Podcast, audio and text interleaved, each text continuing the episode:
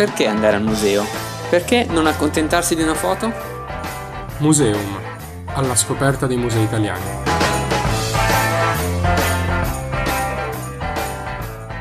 Bentornati a Museum, il podcast che vi porta alla scoperta dei musei italiani. In questa puntata vi parleremo di audioguide, uno strumento molto utile per la visita ai musei che si sta diffondendo sempre di più e che eh, diciamo iniziò a diffondersi nel 1959 con i primi totem all'interno del Duomo di Milano per poi appunto approdare anche a Firenze nella Basilica di Santa Croce. Ma in questi anni lo strumento audioguida si è ampliato sempre di più attraverso i nuovi strumenti tecnologici, attraverso l'utilizzo di nuovi dispositivi, di nuovi device, fino a giungere a una forma anche inedita, cioè quella del podcast, quella che racconta il museo, che ti può raccontare il museo prima, che te lo può raccontare anche dopo e ti può aiutare nella visita. Dunque una nuova esperienza attraverso le audioguide è eh, quella del museo, un'esperienza che si propone appunto di ascoltare il museo, di stare noi appunto ad ascoltare un racconto, una storia. E questo è quello che vogliamo fare oggi.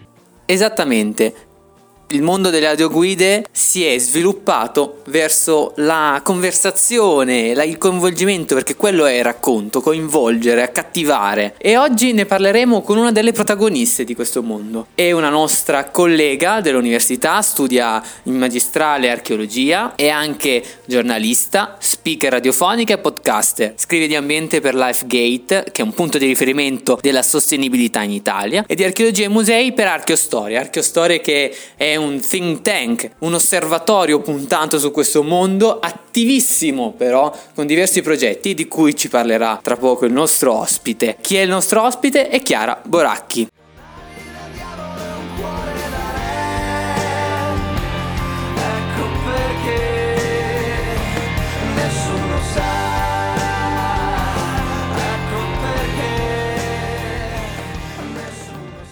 Bentornati, come avevo detto, oggi con noi ci sarà Chiara. Ciao Chiara, grazie per essere qui con noi, benvenuta a Museum. Grazie, ciao a tutti. Ciao, benvenuta. Grazie, ciao. Allora, come dicevamo prima, eh, l'argomento che affronteremo oggi sarà quello delle eh, di uno degli strumenti, forse uno dei dinosauri, ecco, degli strumenti del, dei musei, intramontabile ma sempre presente, sempre utilissimo, che è quello delle audioguide. Tu, come dicevamo prima, hai avuto delle esperienze dirette in questo mondo attraverso il...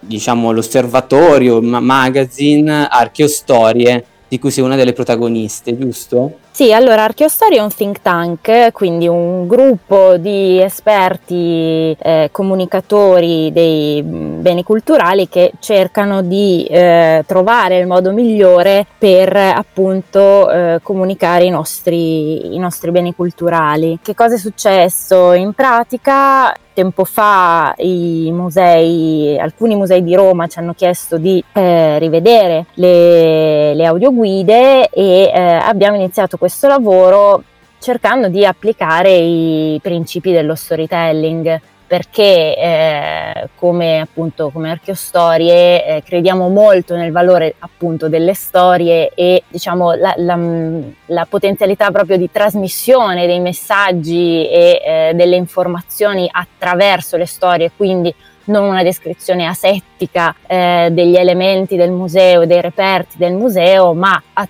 raccontare attraverso le storie quello che il museo eh, include. Faccio un esempio pratico. Una delle, delle guide fatte è stata per esempio quella dell'Arapacis, eh, dove a, a, raccontare la storia di, di Augusto e della, eh, della famiglia di Augusto c'era Pax, proprio la dea della pace certo. piuttosto che appunto a Pestum eh, quando ci è capitato appunto di dover eh, mettere mano alle, alla guida mh, per ehm, le metope delle Rayon alla foce del Sele che per intenderci se non siete mai stati a Pestum si trovano proprio all'ingresso del museo è stata ricostruita una cella dove sono state collocate le metope lì eh, abbiamo fatto parlare una, una schiava italica eh, che naturalmente racconta le storie delle metope, ma eh, a modo suo, dando un'interpretazione, perché poi fare storytelling vuol dire anche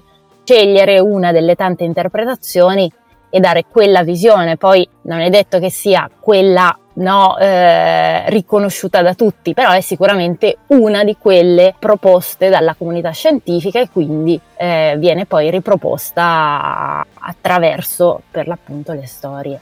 Certamente, sì, ehm, appunto come dicevi tu, eh, il centro della, del vostro lavoro è quello di narrare, raccontare, che è un modo, diciamo, originale di affrontare le audioguide. Cioè, solitamente, almeno eh, io quando inizialmente penso ad audioguida, penso a qualcuno che mi faccia una spiegazione, mentre voi raccontate, date voce, in questo caso, nel caso di Pestum, eh, di una schiava italica che in un certo senso ha vissuto sulla sua pelle eh, l'arrivo dei greci e lo racconta dal suo punto di vista, quindi è un modo diverso, originale. Secondo te state riuscendo in questo modo a eh, accattivare e quello è il vostro obiettivo, giusto? L'obiettivo è quello di, ehm, diciamo, attraverso le storie creare comunità, perché poi è, è quello, quello che fanno le storie, no? creano comunità lo storytelling è, è, utile per trasferire informazioni e messaggi in maniera non didascalica e quindi in qualche modo anche più piacevole e più, diciamo, sì, forse come dicevi tu, anche più accattivante per, per chi eh, arriva al museo o al sito archeologico e eh, ha voglia di, eh, insomma, di saperne di più, ma eh, non la descrizione pedissequa, no, reperto per reperto, che ne so, eh, vaso in ceramica Eh, attica, cioè, insomma, è, è sicuramente qualcosa di molto preciso però eh, un po' respingente. Ecco, il lavoro che stiamo cercando di fare noi è quello di trarre le persone e non respingerle fondamentalmente, perché ci siamo resi conto che a volte il linguaggio del museo è un linguaggio che come archeostoria abbiamo definito archeologhese, cioè Eh, sì. molto preciso, molto, ehm, molto rigoroso, però, eh, però per l'appunto per addetti ai lavori e invece il museo dovrebbe parlare a tutti, dovrebbe essere un luogo di confronto, di incontro, per cui ehm, le storie permettono proprio questo confronto e questo incontro. È vero, è vero, quindi delle guide che potremmo dire non troppo descrittive, accademiche in un certo senso, ma che raccontino appunto delle storie che coinvolgano maggiormente chi, chi le ascolta, insomma, quindi un pubblico anche più ampio e che può abbracciare più fasce d'età, giusto? Sì, quello, quello sicuramente, diciamo che ovviamente ehm, cioè quello che mi preme dire è che delle nostre audioguide, adesso stiamo lavorando eh, diciamo ad altre audioguide, non, non, non vi dico nulla perché appunto non sono ancora uscite, però quello che mi preme dire è che il nostro lavoro di storytelling è sempre documentatissimo cioè è, veramente documentatissimo, leggiamo tantissime fonti, eccetera. Quindi voglio dire, il rigore scientifico che sta alla base del racconto c'è sempre. Certo, eh, certo. Semplicemente è il modo di raccontare che è diverso che non è appunto ceramica attica di V secolo a.C. con descrizione di eccetera eccetera, cioè eh, no, no, non è quello, per cui non è una descrizione pedissequa pezzo per pezzo, ma è un, il racconto di una storia con un fil rouge che deve unire i puntini in qualche modo, no? Per fornire, perché poi alla fine quando esci dal museo ti deve rimanere qualcosa. E, io veramente sfido chiunque, anche eh, il, il, più interessato no? eh, a ricordarsi pezzo per pezzo qualunque descrizione proposta dall'audioguida classica. Eh, è, è, veramente difficile. Sì, è vero, infatti a proposito di questo ricordo anche una, una frase, una, una, citazione, potremmo dire così, di, di, di Filippo Daverio, scomparso da, da poco, tra l'altro, che diceva che bisogna andare al museo non per vedere tutto il museo, per vedere tutte le opere del museo, perché o ce le dimentichiamo oppure non apprendiamo a pieno tutto, ma per andare a vederne una, per ricordarsi un, un elemento, per ricordarsi appunto una storia. E questo è sicuramente un elemento importante da, da sottolineare, secondo me, nell'approccio alla visita ai musei, spesso eh, avvolti, diciamo, da un turismo di massa oggi ovviamente deserti, ma eh, forse è questo l'approccio giusto, cioè quello di ricordarsi di uscire dal museo con una storia o con qualche storia che ci dica qualcosa sostanzialmente. Sì, mh, mm, meglio pochi elementi ma buoni, diciamo, esatto. che un, come dire, una bulimia no, di, eh, che, che, poi ti porta a non ricordare nulla. Allora che, che, cosa ti ha lasciato il museo? Cioè è giusto una tacca che tu metti, no? Eh, invece no, dovrebbe essere, ti, ti, dovrebbe dare uno spunto, ti dovrebbe dare un'idea e quindi sì, meglio pochi elementi ma buoni che troppi e che poi appunto non, eh, non ti lasciano nulla.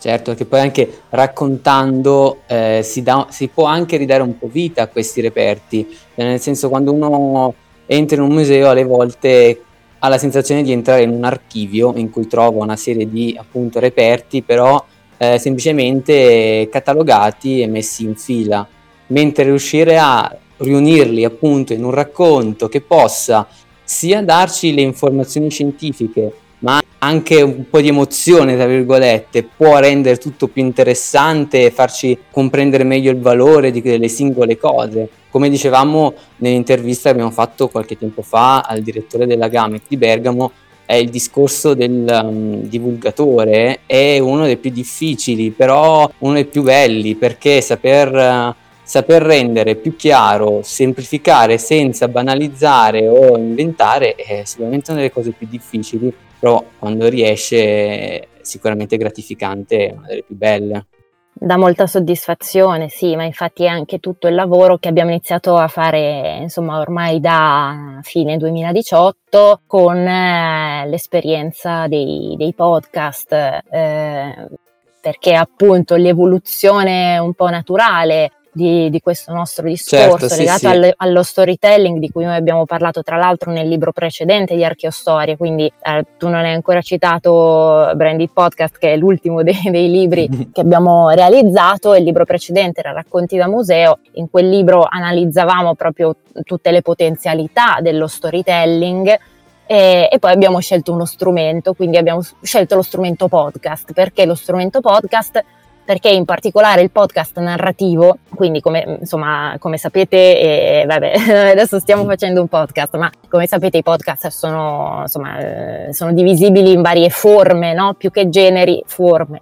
Cioè c'è la forma più simile a quella della radio, che è quella che stiamo facendo adesso, che viene chiamata radio on demand, poi c'è eh, l'audio blog che è un po' apro il microfono e parlo, fondamentalmente, e poi c'è il podcast na- narrativo, sono diversi, ci sono diversi tipi di podcast narrativi. Noi abbiamo scelto quello perché è quello che ci dà la possibilità di raccontare storie e quindi anche, come dicevi tu prima, di emozionare lo, l'ascoltatore, di arrivare direttamente al cuore dell'ascoltatore attraverso le orecchie attraverso l'audio e, ehm, e, questo ci permette appunto di eh, raccontare nozioni che sono anche ehm, difficili, ma più che difficili tecniche, perché poi non è che siano, diciamo, sono, è un linguaggio tecnico quello, quello degli archeologi, quello degli storici dell'arte, però tra di noi ci capiamo, e noi dobbiamo arrivare anche fuori, cioè dobbiamo arrivare anche Mm, a chi non, non ci capisce perché non, eh, perché non parla lo stesso linguaggio tecnico. Bisogna utilizzare sicuramente termini corretti, però eh, raccontarli in modo tale che vengano capiti poi eh, da tutti, perché poi in realtà questo poi permette anche di appassionare le persone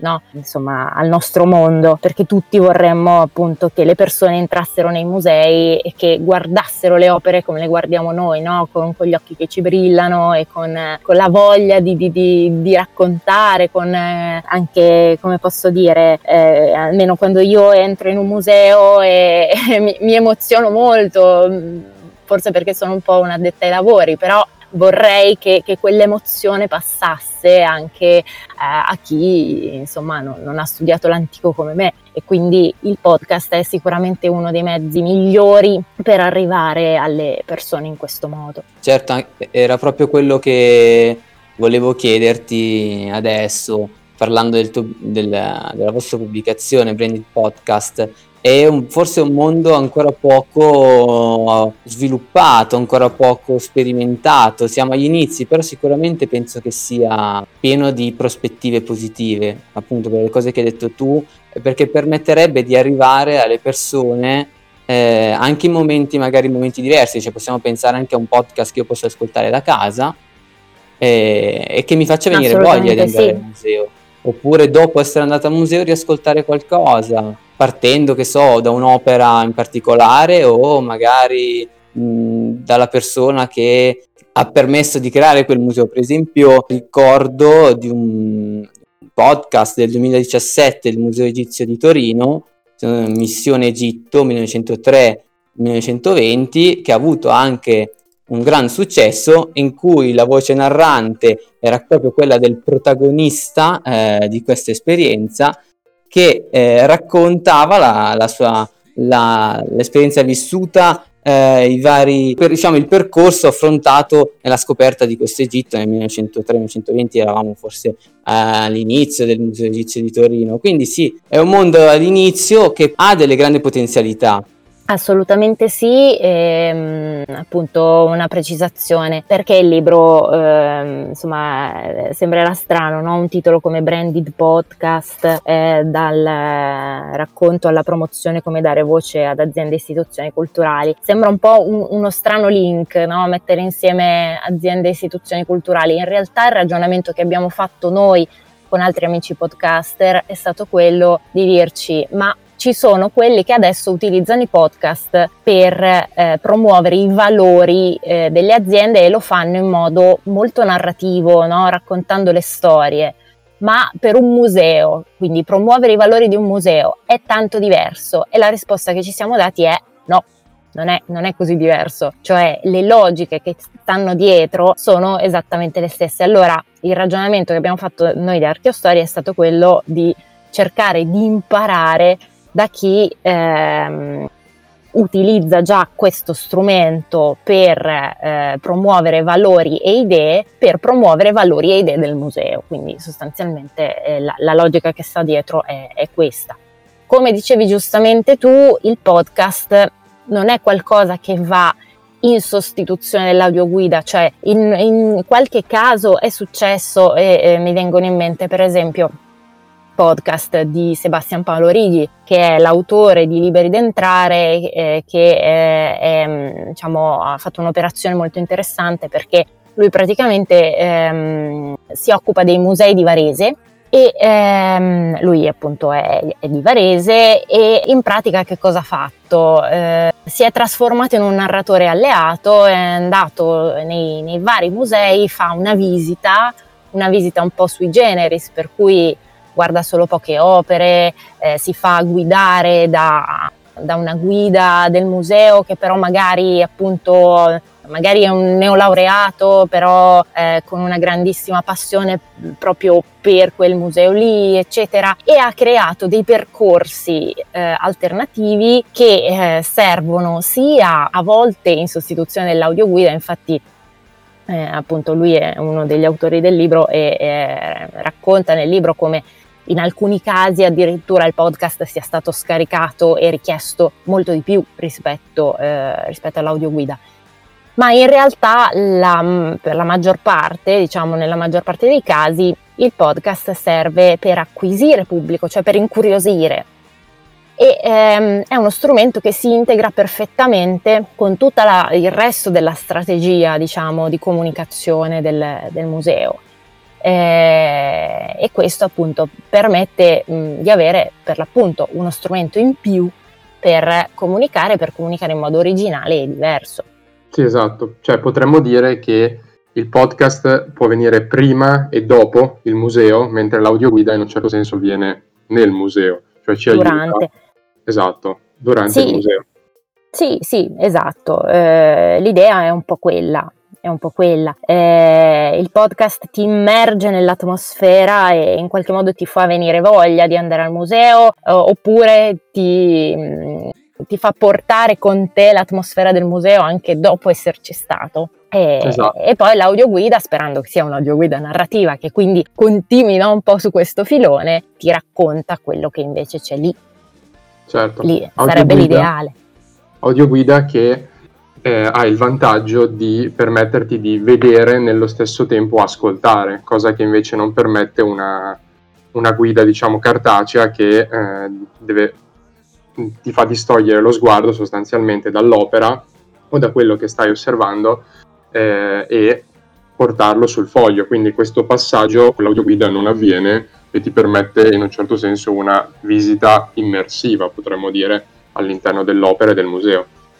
Esatto, sì, è, è il vantaggio diciamo, dei, dei, prodotti audio del motivo per cui le audioguide probabilmente non moriranno mai, ma, ma meno male da un certo punto di vista, no? nel senso che eh, eh, sono, sono, integrate e integrabili eh, nelle nostre vite, quindi anche nelle nostre visite eh, museali o nei siti archeologici, eh, sono quella cosa che ti permette per l'appunto di, di, andare in giro con il naso all'insù pur ascoltando la spiegazione o, o la storia di quello che stai andando a vedere. Quindi, quindi, sì, sono assolutamente intramontabili dal mio punto di vista. Ne ha parlato molto bene Cinzia Dalmaso nel, appunto nel libro, eh, in Branded Podcast, dai, dai, totem in poi l'audio eh, risulta vincente perché nonostante adesso ci siano tantissime, no, mm, tantissime altre tecnologie, però o le utilizzi con la testa oppure è impossibile andare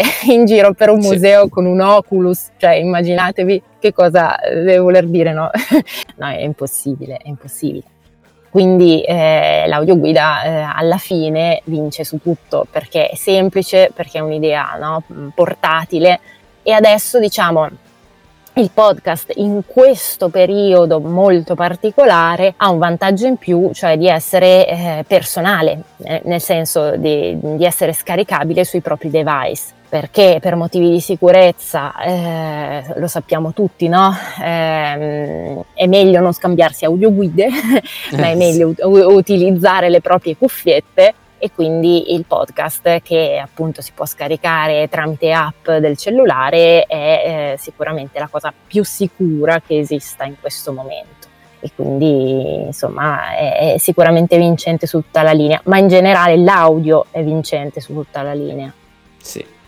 Prima di salutarti, a proposito di podcast e dei tuoi lavori, volevo farti una domanda su un altro tuo lavoro che stai portando avanti con la nostra Università di Milano che è quello sullo scavo di Colombare di Megrar. Sì, allora mm, eh, io appunto da un annetto eh, mi occupo anche della comunicazione dello scavo alle colombare di Negrar che mm, quest'anno purtroppo c'è stato in formato ridotto con appunto solo con il prof Tecchiati e pochissime altre persone perché appunto lo sappiamo siamo in emergenza Covid. E eh, uno dei progetti eh, futuri legati alla valorizzazione del sito e il, mh, del coinvolgimento appunto del pubblico, perché poi appunto l'idea è anche quella di eh, cercare di coinvolgere i cittadini no, eh, di, di, Negrar è quello di eh, realizzare un podcast. Stiamo lavorando proprio in fase embrionale in questo momento eh, al brainstorming, quindi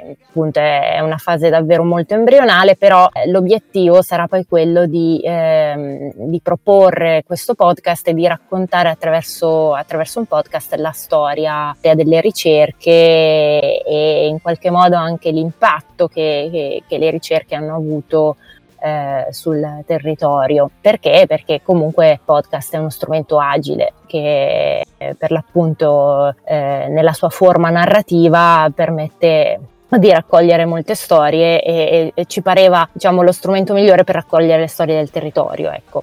Certo, certo, anche perché poi chi vive in un territorio alle volte eh, si abitua a certe cose o comunque viene, si perde un po' via, riuscire a poter scoprire qualcosa di nuovo sul proprio territorio eh, ascoltando un podcast penso che sia sicuramente bello, accattivante e potrebbe sicuramente far bene alla, alla, alle ricerche al, che si stanno portando avanti, avere poi il supporto delle persone che eh, vivono in quei territori. Assolutamente sì, anche perché il nostro obiettivo deve essere quello di avere un impatto positivo eh, sulla comunità locale in primis, no? quindi ehm, oltre che sulla comunità scientifica, però certo. noi lavoriamo in un luogo e quindi eh, l'archeologo deve essere rilevante anche, no? eh, anche in quel luogo, sì, eh, sì, per cui sì. Sì, perché alla fine ogni ricerca, appunto, come hai detto tu, non si fa solo per eh, un valore scientifico, ma anche potremmo dire un valore umano per, pers- per, chi vive in quei territori e in generale per chi, per tutti. Poter creare un podcast potrebbe permettere di avere un modo originale, dinamico per diffondere anche cose nuove eh, che arrivano magari da una ricerca, eh, da uno scavo che normalmente non, è difficile da accostare alle persone che non sono del settore. Eh sì, esatto sì, l'idea è proprio quella di, di avvicinare la ricerca alle persone. Chiara, grazie per essere stata qui con noi, sono contentissimo di aver fatto questa chiacchierata con te, è stata interessantissima, sicuramente grazie ti piacerà. Grazie dell'ospitalità. Assolutamente. Ti saluto e ci sentiamo presto. Buona fortuna con, il, con, il proget- con tutti i tuoi progetti, da Archeo Storie a Archeo Parole e, e con il progetto del, di Colombare. Ciao Grazie Chiara. mille. Grazie ciao, per essere ciao. con noi. Grazie a voi, ciao.